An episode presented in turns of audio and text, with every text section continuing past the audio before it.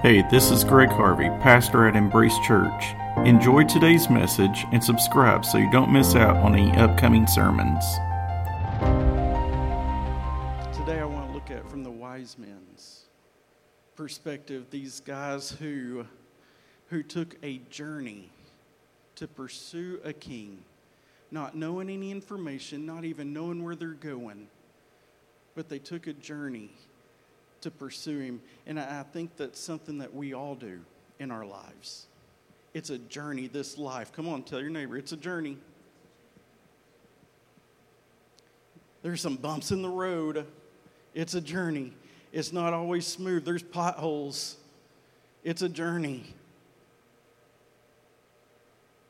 But man, I'm not going to stop pursuing.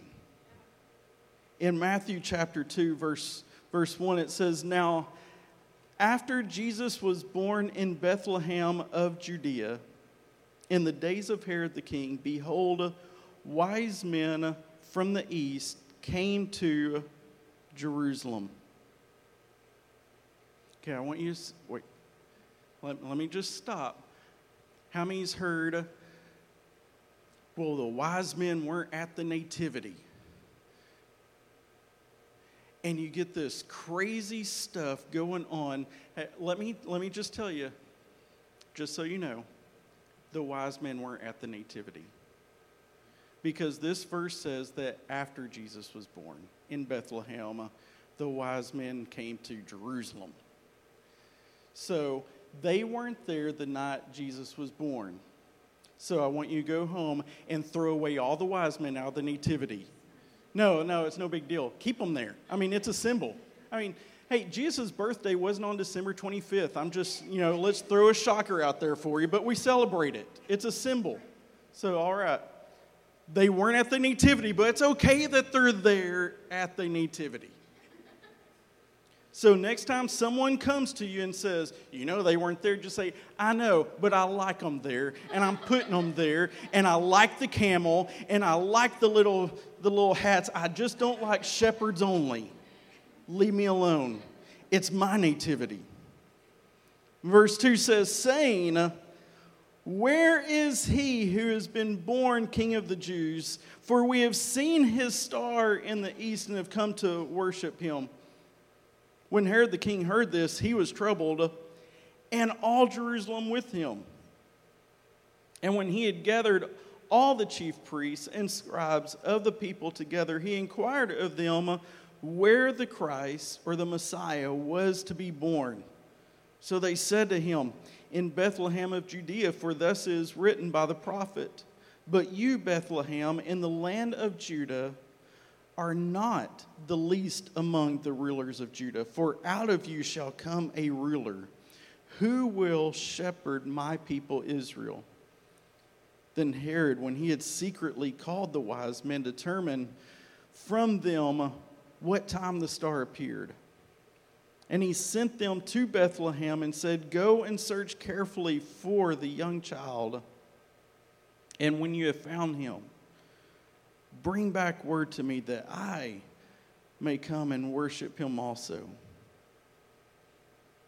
When they heard the king, they departed, and behold, the star which they had seen in the east went before them till it came and stood over where the young child was.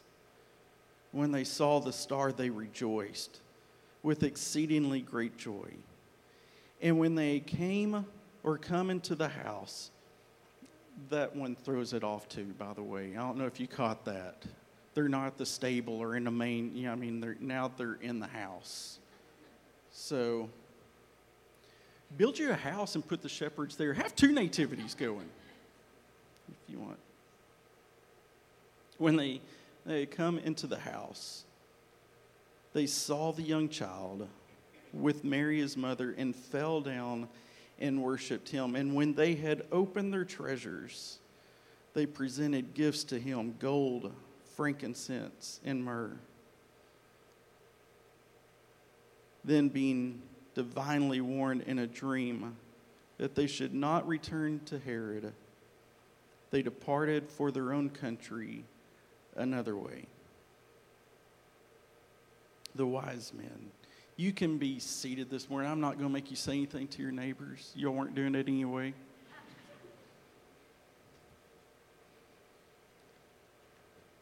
Just Abigail. She was the only one who said anything. I think there's some things that I love about the wise men in their pursuit of the King of Kings and the Lord of Lords, their pursuit to find the Messiah. That was a journey. And, and, and, I can relate to, and if, if you'll allow me this morning, I think we can all relate. In order to, we all have the pursuit of the Messiah. We all have the pursuit of the Savior. We all, we all are pursuing him, some in our, in our own different ways. Some of us find him, some of us don't. Some of us are like Herod, uh, that we hear about him, uh, but we don't go searching for him.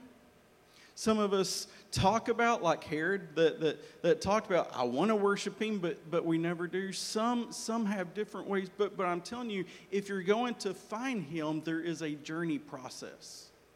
It, it, it's, it's a journey. It, it's not something that happens overnight. It's not that we just, just all of a sudden arrive and now I'm, no, it's a journey process. The journey never stops as we're pursuing the King of Kings and the Lord of Lords. And there's some things that I want to just draw from the wise men.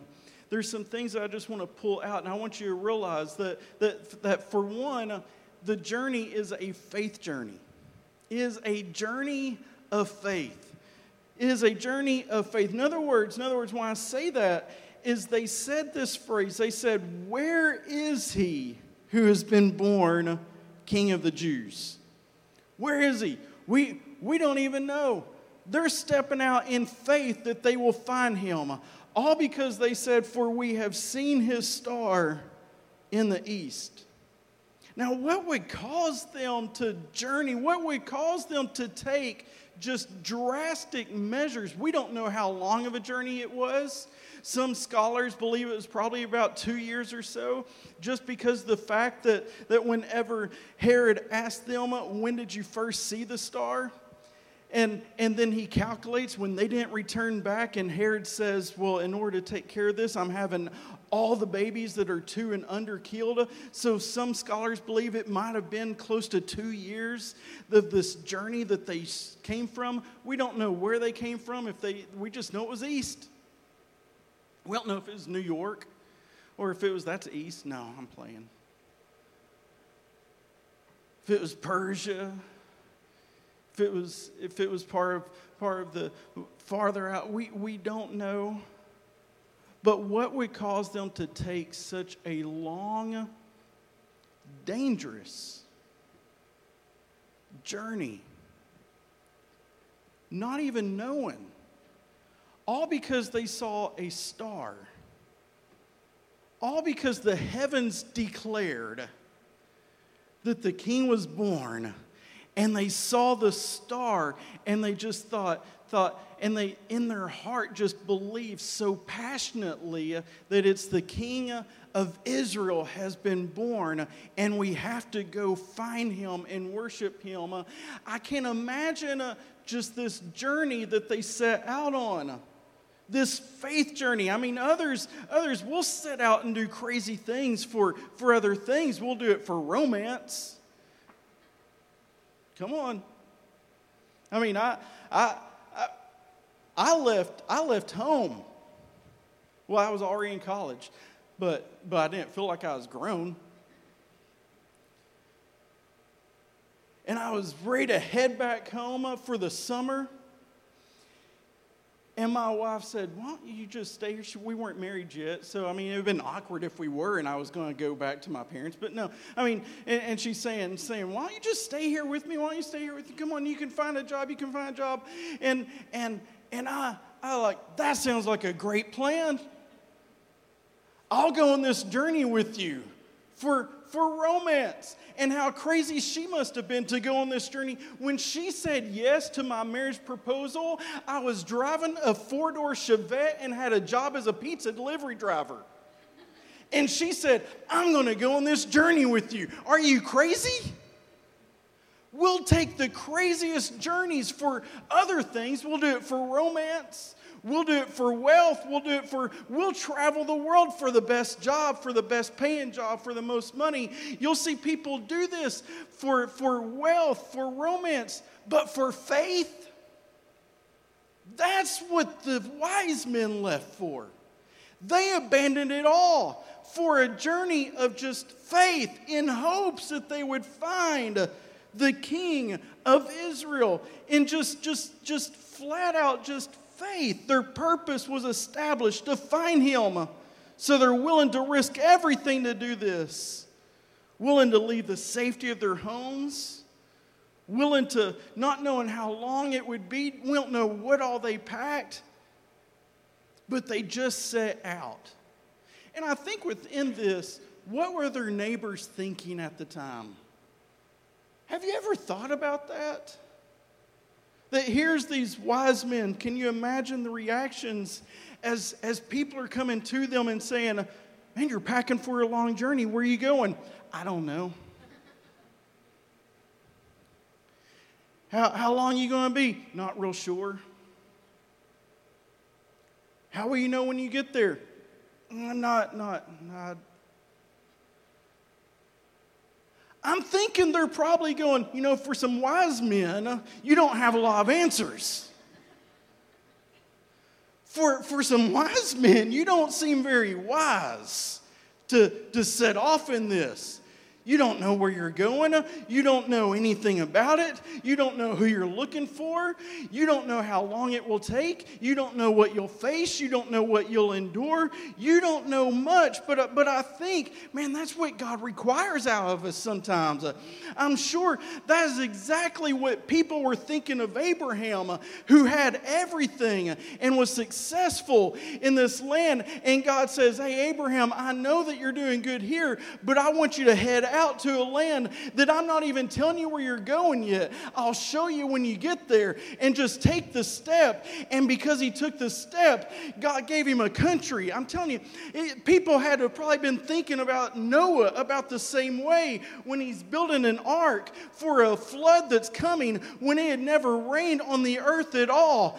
And I'm sure the people were saying, You're crazy. It makes no sense. What you're doing doesn't look right. What you're doing doesn't seem right. But I'm telling you, it's a faith journey. And if you take the journey in faith and pursue the king, you'll find him. But sometimes you got to do some crazy things, what seem crazy. And I tell you, places that we've been in our journey of faith didn't make sense. It didn't seem right. I've shared with you before, and, and, and I'll share again because I don't think you believe me because it seems so dumb. That when we were going into the ministry and felt the call of God on our heart to go into the ministry, and we sold our home our two little boys with us at the time. And we sold our home and we went to a town to be youth pastors at a church who didn't even ask us to come. There were a few people who told us that didn't make any sense. But we felt that when we asked them if we could work with the youth when we got there and they said, no, we're good, we started thinking, this doesn't make any sense. But we stayed. And we worked. And we were faithful. Even though we weren't doing what we thought we were supposed to do, we were faithful even though we took a pay cut to go, I, I took a pay cut. Yeah, that makes even more dumb sense.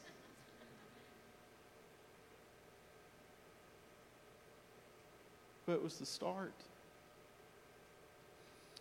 You see, you can look back after you get there. We didn't call them wise men when they head off to go find. But when they've reached their destination, they seem pretty wise. You see, when you first take the step, it seems dumb. When you first take the step in your journey of faith, it doesn't always make sense. But when you arrive and you look back, you think, man, I wouldn't have done it any other way. God had his hand the whole time, and I didn't see it at the point, I didn't see it at the start. But now that I'm here, I realize that God had his way the whole time. But you don't get to the destination if you don't start the journey, and the journey starts with faith. They stepped out, and it seemed crazy, but it's a faith. Can I tell you that God's journey always involves faith? You, when, when you start the journey, you'll do things that your friends don't realize, that, don't, that, that they'll criticize. They'll say to you, Why do you go to church all the time?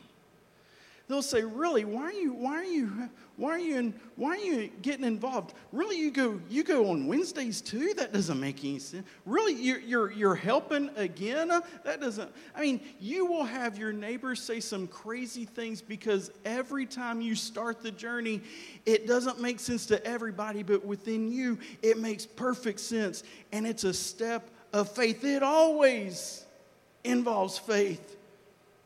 Writer of Hebrews in chapter 11, before he gives the Hall of Fame, before he names off all the great Hall of Fame guys of faith from the Old Testament, he says this in verse 6 he says, But without faith it is impossible to please God. Watch this. For he who comes to God, in other words, he who finds, who takes the journey to come to him, he who comes to him, like the wise men who, who took the journey, must believe that he is, and that he is the rewarder of those who diligently seek him. You see, people of faith have always been willing to respond, always been willing to respond to the challenges, the difficulties all throughout history. I, I love this story. I don't know if you've ever heard the story of William Carey. He is known as the father of modern missions. William Carey was a shoemaker, and, and, and he heard this, he heard about the, the people in India, the millions of people that were in India who didn't know the gospel, who had never heard of Jesus Christ. And, and William Carey was so drawn by it. It was like the, the, the scripture of go into all the world and preach the gospel was written just to him. It just kept coming back to him so much that he told others, he went to the church leaders and said, I feel like I'm supposed to go to India and share the gospel with them. You know what they told him? They said, if the heathen, if God wants to save the heathens, he'll do it without you. That was their response. They thought he was crazy. His response instead, I'll just go without the support. I'll go on my own. I'll quit my job. I'll support myself once I get there. And for seven years, while he's in India, he had zero converts. Seven years of faithfully preaching the gospel to millions in India, and he had zero converts. There have been a lot of times to say this was a bad journey. This was stupid. I should have just stayed home.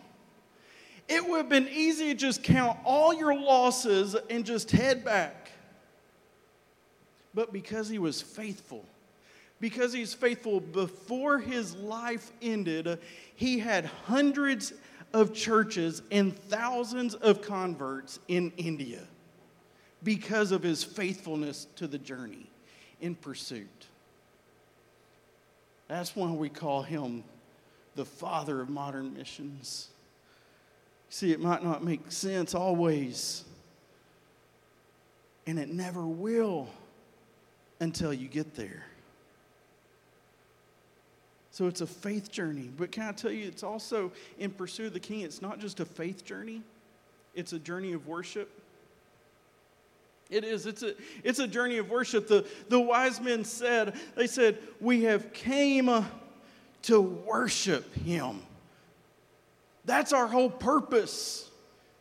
We have saw we saw the star and we have come to worship him. They were declaring that to Herod. That was their whole purpose. They took this journey of faith for this whole thing just to worship the king. They brought gifts. They brought it might not make sense to you what they brought. I mean, as a mom, you're probably thinking diapers would have been better instead of frankincense. Don't even know what frankincense is. You can bring the gold. I'll take the gold. I like the gold. Gold diapers and formula would have been better.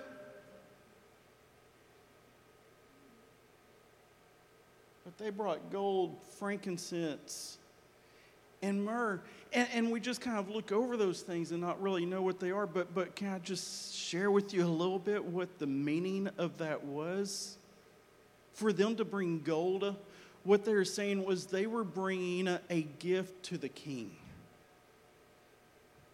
They were saying, He is the King of Kings.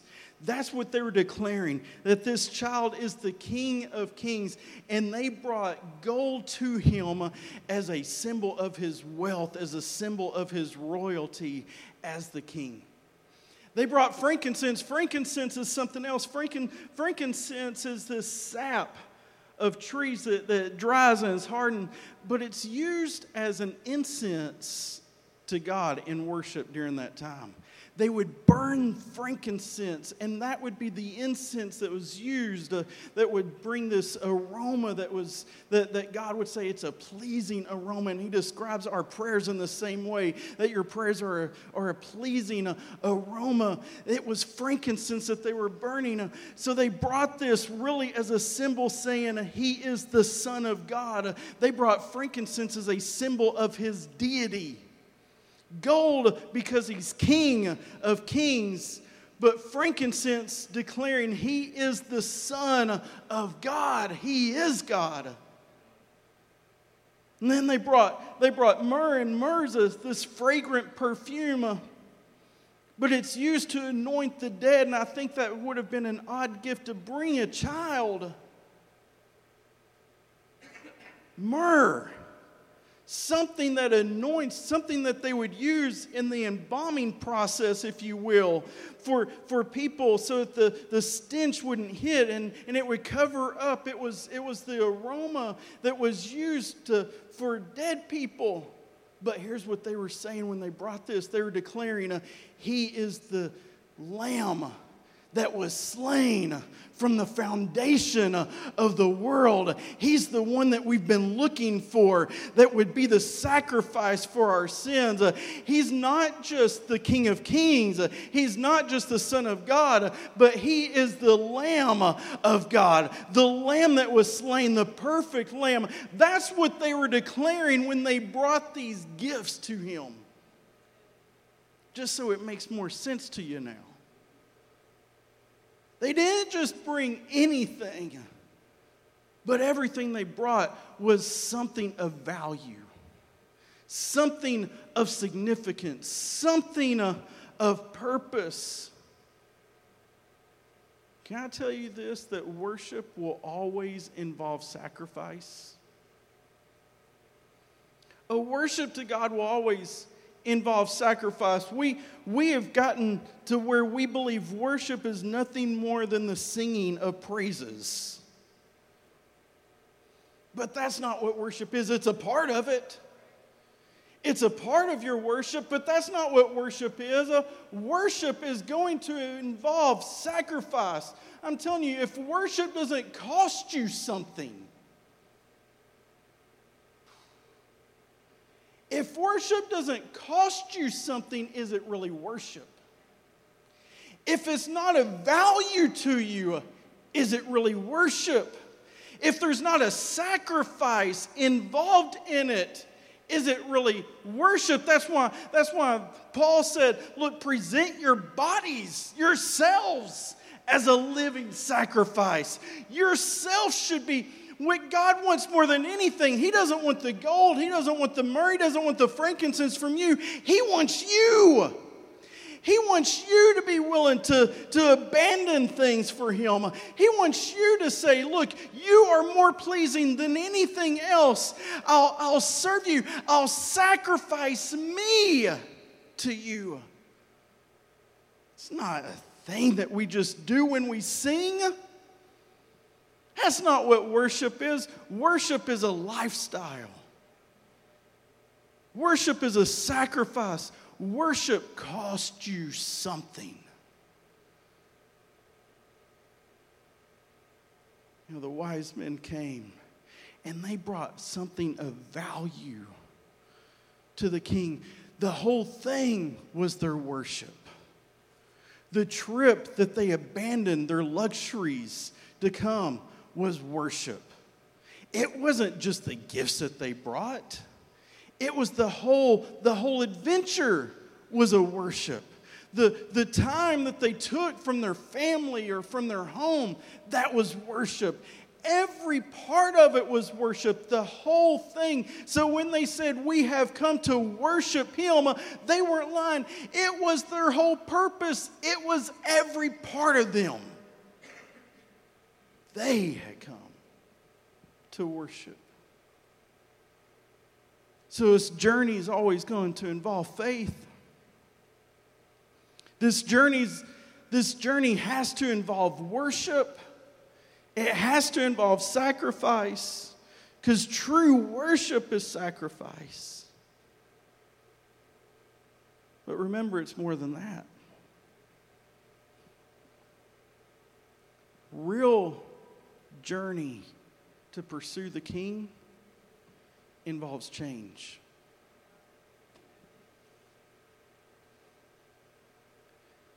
I don't get, I don't get it. People who, who serve, say they serve God, but have no change in their lives. They're, they're not pursuing the same God I pursue. Because in the pursuit of the king, there will always be change when you find him. Here's, here's, here's why I say this because look at what, what, the, what, what happened. Look, look at, verse, at, at, at verse 12 again. It said, Then being divinely warned in a dream that they should not return to Herod, I love this. They departed for their own country another way. They couldn't go back the same way they came. When you get a hold of the king, when you find the king, there will be such a change in your life that you can't go back the same way you came. You, you might go back to your place, but it will be in a different way than how you found him. You'll do things different. There will be a change in your life when you find him. There's, there's no other way to put it. If there's not a change, I question did you even find him? If you can come and go back the same way every time you come, I question did you even find him or did you just go through motions? I wasn't expecting amens, but I wasn't expecting just quiet. If you find him, there's always going to be a change. You cannot encounter him and go back to the same lifestyle. You can't encounter him and go back to the same life. You can't encounter him and keep holding on to sin. there has to be the change. There's always the change. I'm not saying everything happens immediately. Some things do when you encounter Him. Some things, some things, whenever you really encounter Him, it just changes like that. Some things are a process and it's part of your journey, but I'm telling you, change is always involved. You cannot just continue to do the same thing that you did before you found Him that you do after you find Him. There's going to be a change. There's always got to be the change. I remember when, when I really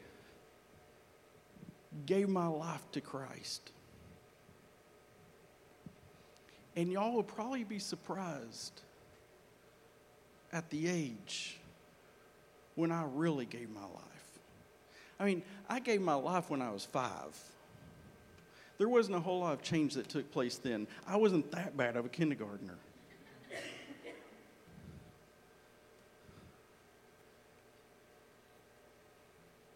But I had some teen years.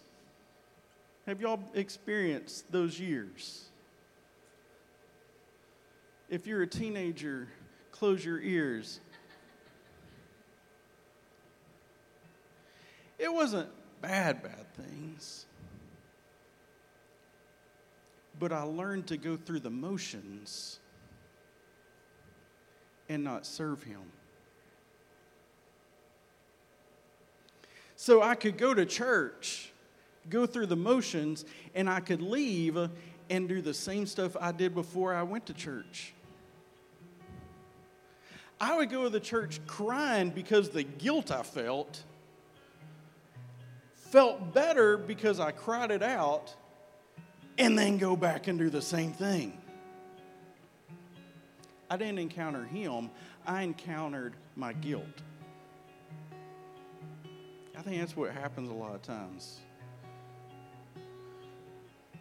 We're not really searching for him, we're searching for relief.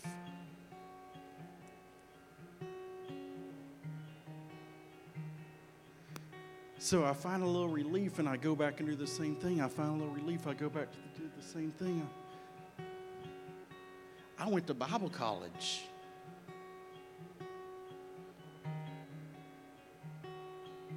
And still did the same.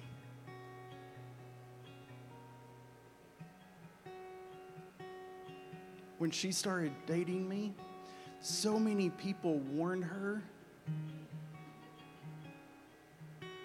holy people that we went to Bible college with. Here's the phrase they use, and I get so mad about it. Like, who are they to judge? But I get it, they were right. They said this about me. They said, You don't want to marry him, Brandy. He knows of God, but he doesn't know God.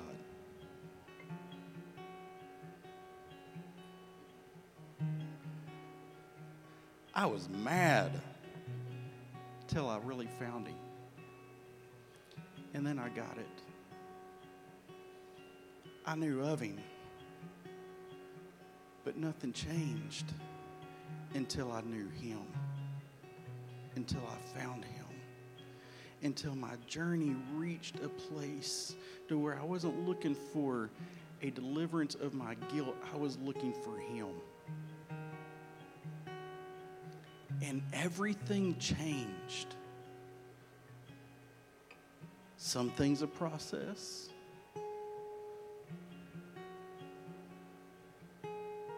Some things immediate. But I couldn't go back the same way. Think of Jacob. When he encountered God in the Bible, he's 90 years old and he's wrestling with God and encounter, what happens is his hip breaks. Of course, he's 90 in wrestling, that's going to happen.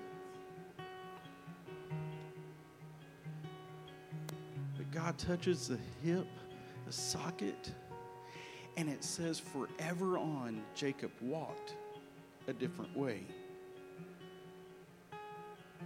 You can't encounter Him and walk the same. You can't encounter Him and go back the same. You can't encounter Him and there not be a difference in your life. Here's what I want to ask you this morning. In your pursuit, have you found Him? Or if you just saw a star, in other words, I believe in Him. I believe in Him. I'm not asking, do you believe in Him? I'm asking, have you found Him? Oh, will you stand with me?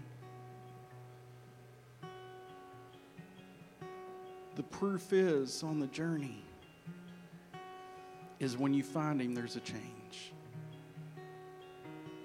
And it's going to take faith and it's going to take sacrifice. But it's all worth it. You know what heavens will call you? Wise. Thanks for joining us today. Please share this podcast, have a great week, and make an impact on those around you.